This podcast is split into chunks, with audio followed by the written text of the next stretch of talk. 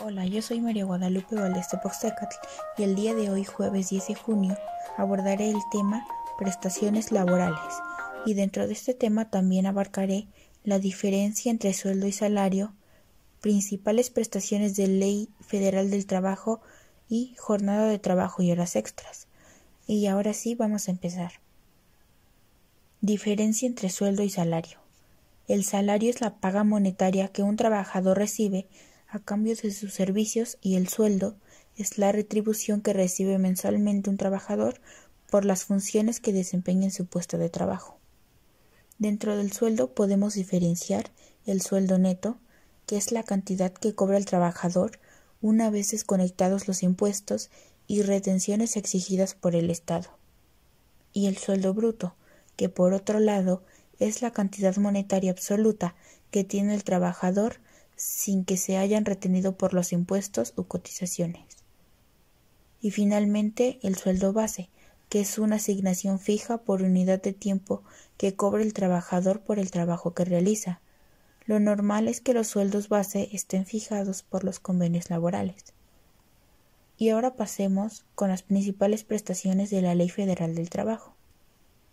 Las doce prestaciones de la ley que deben estar presentes en un contrato son aguinaldo, vacaciones, prima vacacional, prima dominical, día de descanso semanal, licencia por maternidad, licencia por adopción, licencia por paternidad, periodo de lactancia, prima de antigüedad, utilidades, renuncia y despido. Existen muchas compañías que sí se apegan a la ley, sin embargo, en nuestro país algunas empresas realizan malas prácticas de contratación con el fin de reducir costos. Y ahora pasemos con la jornada de trabajo y las horas extras.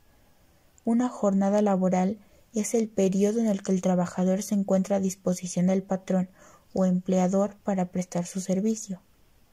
Las horas de trabajo máximas son jornada diurna, que son ocho horas al día y cuarenta y ocho semanales. Jornada nocturna, siete horas por día y cuarenta y dos horas semanales. Jornada mixta, siete punto cinco horas al día y cuarenta y cinco horas semanales. Sobre las horas extras, el patrón podrá decidir si las horas son preaprobadas o se pagan de acuerdo a la hora de salida del cobrador.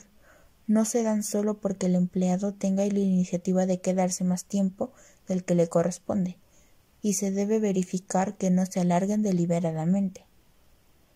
He hablado sobre dichos temas para que estemos bien informados sobre lo que nos corresponde en caso de que lleguemos a trabajar en algún sitio y exijamos nuestros derechos.